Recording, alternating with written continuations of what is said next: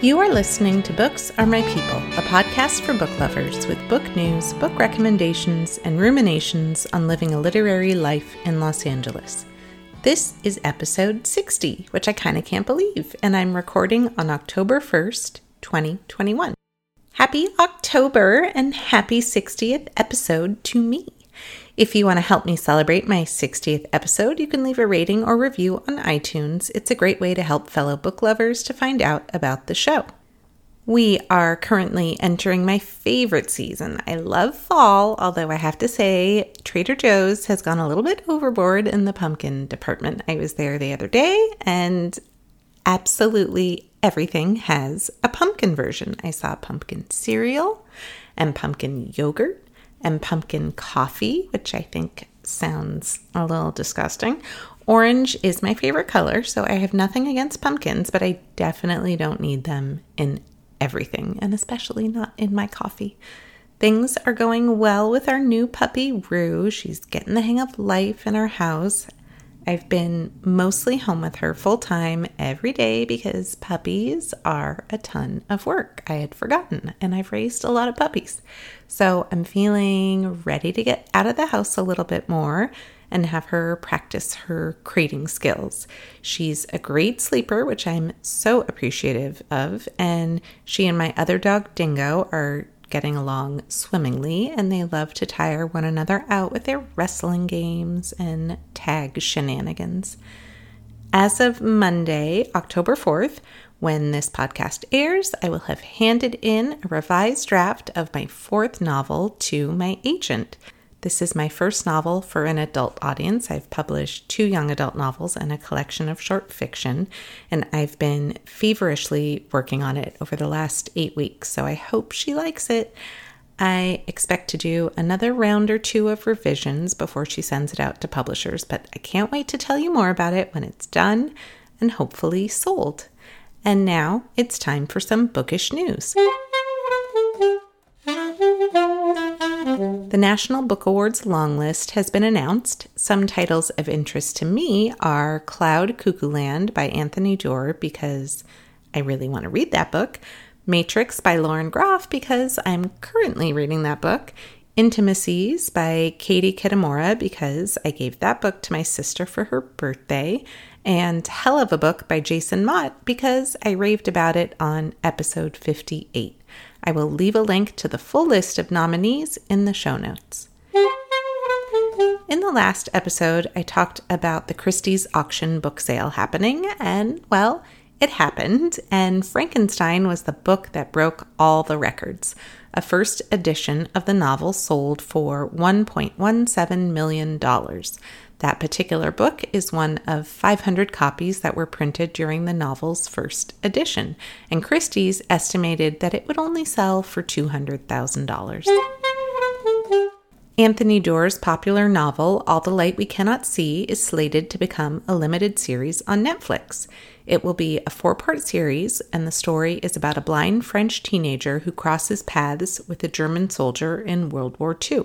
Doerr is also, again, the author of Cloud Cuckoo Land, which just came out last week. And as I mentioned, I am very eager to read that book.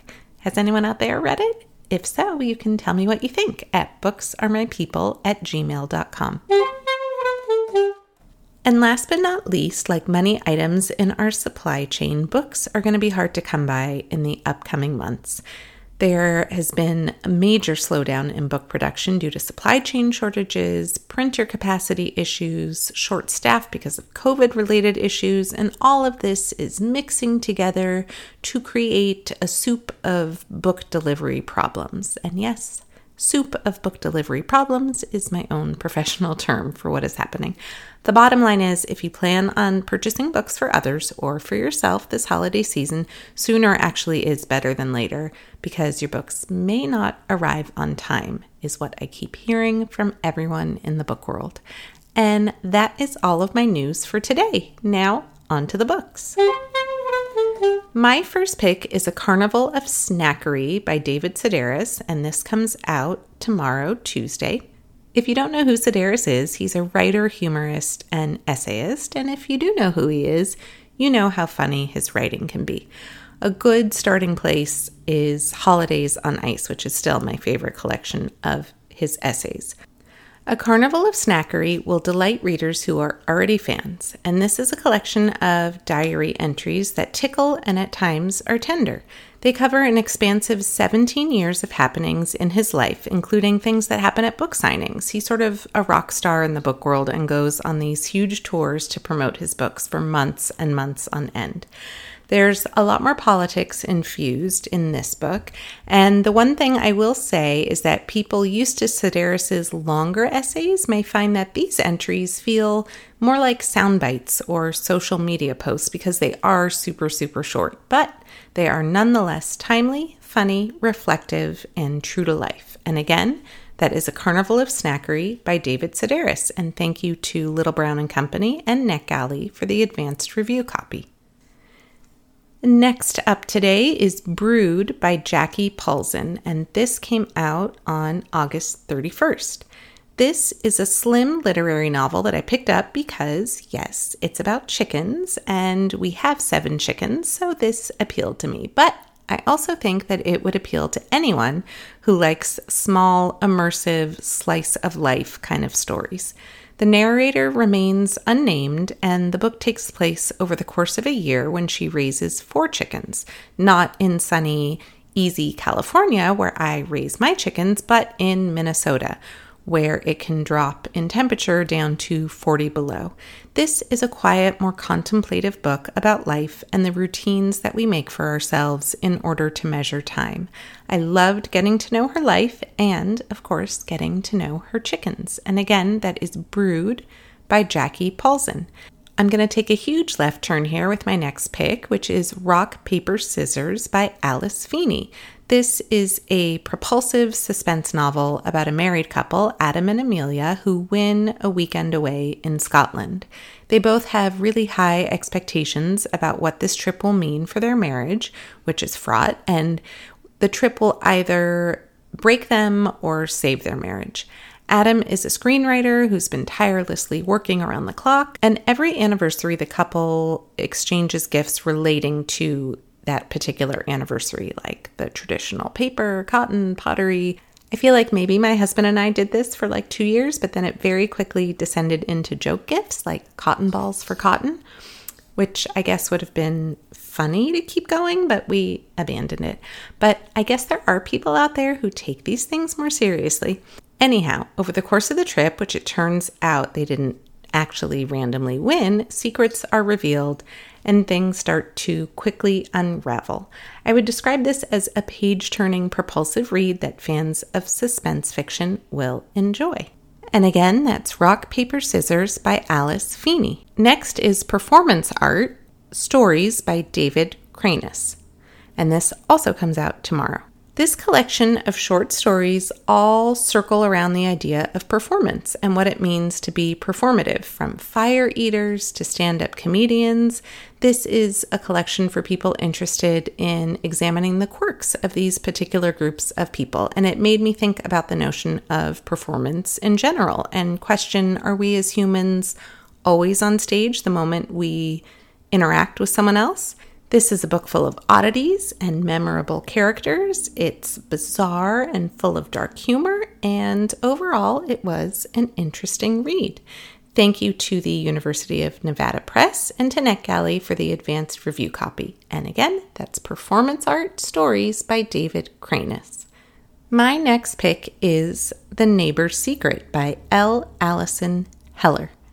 And this also comes out tomorrow. This is a domestic suspense novel that takes place in Cottonwood Estates.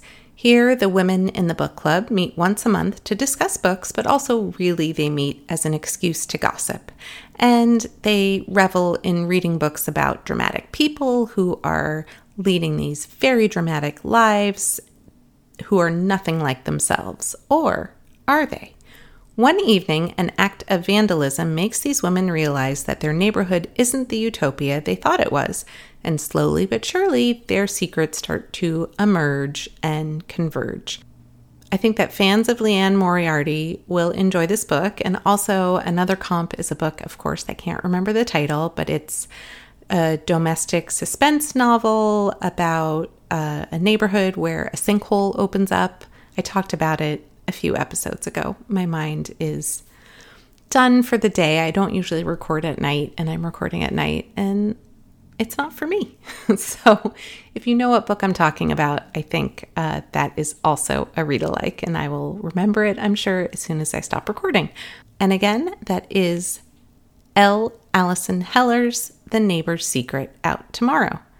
Next up for me is a book called What Just Happened Notes on a Long Year by Charles Finch. You can follow me on Instagram. I'm at Jennifer Caloyeras, or just do a search for Books Are My People, and you can quickly find me that way. And feel free to hashtag your own current reads with Books Are My People so I can see what all of you are reading. I'll be back in two weeks with guest author Darren Doyle, who will talk about his forthcoming novel, The Beast in Aisle 34, just in time for Halloween. In the meantime, I hope you all have a wonderfully bookish week.